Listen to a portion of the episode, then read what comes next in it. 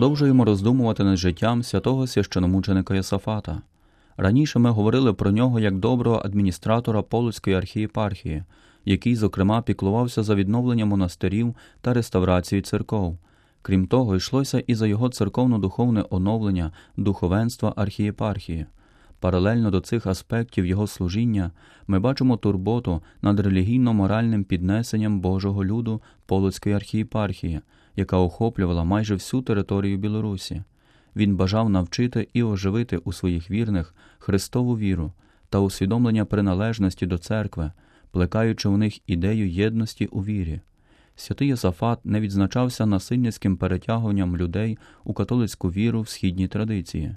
Нею він щоденно жив та реалізовував її через навчання духовенства, що давало значні плоди, зокрема через покращення морального стану духовенства.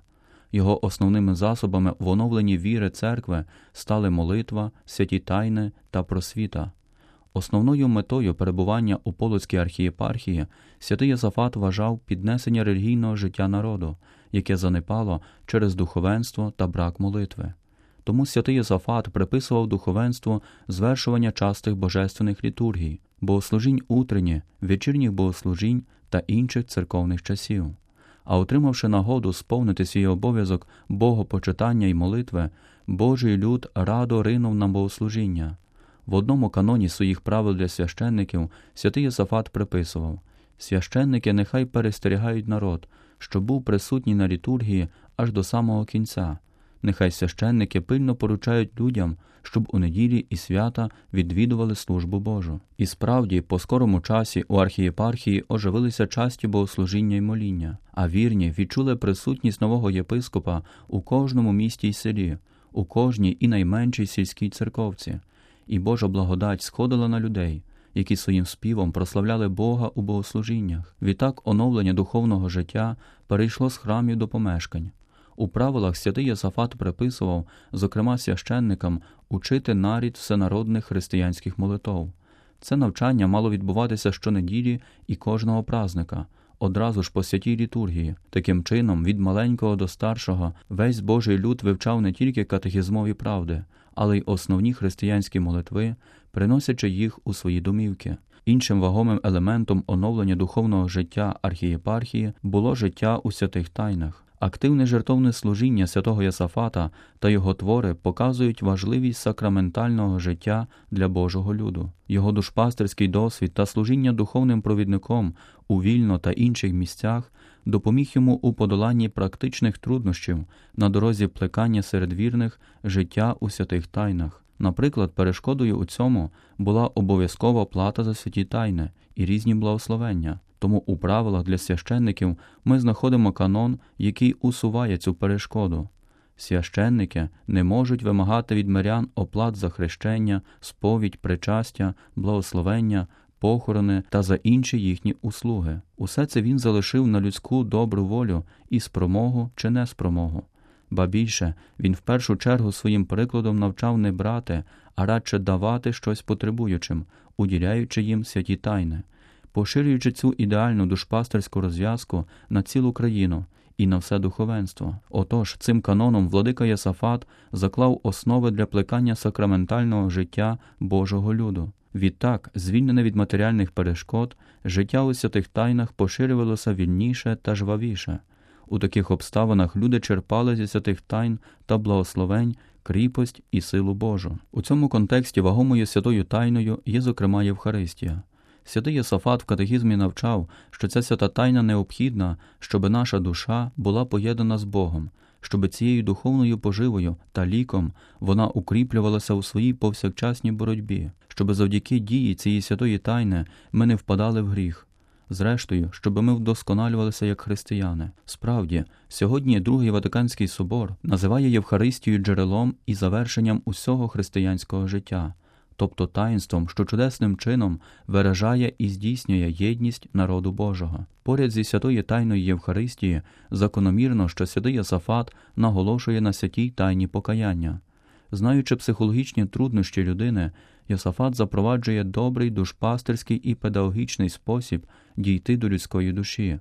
йдеться про необхідність ближчого перебування священника, тому він уводить сповідь по домах тих парафіян, які були далекі від церкви.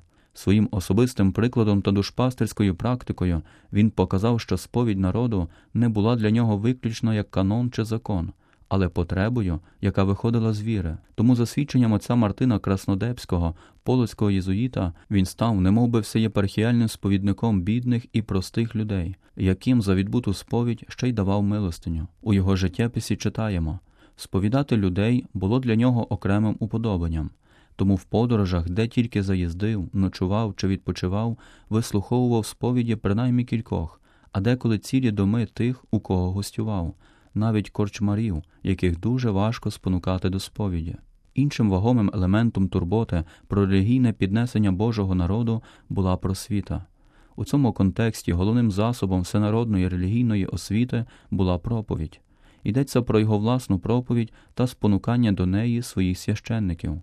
Змістом для проповіді священників служив катехізм. Полоцький архієпископ приписував своєму духовенству мати щонедільні і святкові проповіді. Для нас сьогодні це є звичним явищем, однак в той час це було рідкісним феноменом. Практично основний наголос у навчанні народу робився на шести правдах віри. Іншим елементом навчання служила свята літургія, яка містить собі догматичний, моральний та духовний зміст.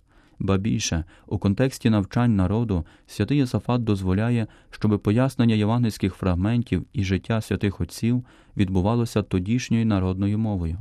Також і свій катехізм він уклав в тодішній руській мові, щоб вірні мали доступ до навчання. До кожного соціального класу владика Йосафат застосовував відповідні методи та засоби. До освічених він звертався з особливими проповідями, які містили глибокий аналіз церковних текстів вдаючись також до богословських дискусій, розмов, листів та книг, книг, яких він радо студіював, стежив за їх оновленням та давав читати іншим. У цьому контексті варто відзначити добру пам'ять, якою відзначався святий священомученик Йосафат, а також його ерудованість. Очевидець його життя, найвищий суддя Полоцької землі Олександр Тишкевич, так свідчив під час беатифікаційного процесу.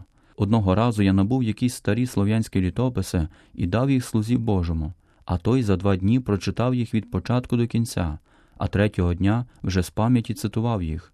І взагалі він купував католицькі книжки та давав їх читати не з'єдиненим і єретикам, а тому, що не знав іншої мови, окрім слов'янської і польської, то дуже бажав мати переклади з латинської мови на народну.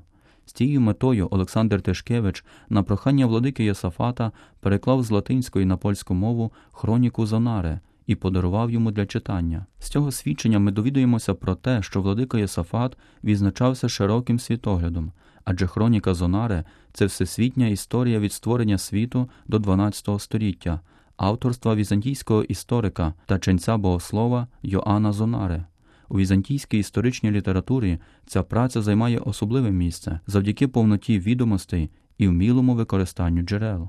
З неї черпали пізніші візантійські хроністи і руські літописці. У своїх свідченнях Олександр Тишкевич згадує також про такі випадки, коли святий Йосафат за одну ніч перечитував такі книги, щоб бути в курсі справ та могти вчити інших, як і вимагається від пастиря, якому лежать на серці думки, труднощі і проблеми віруючої громади.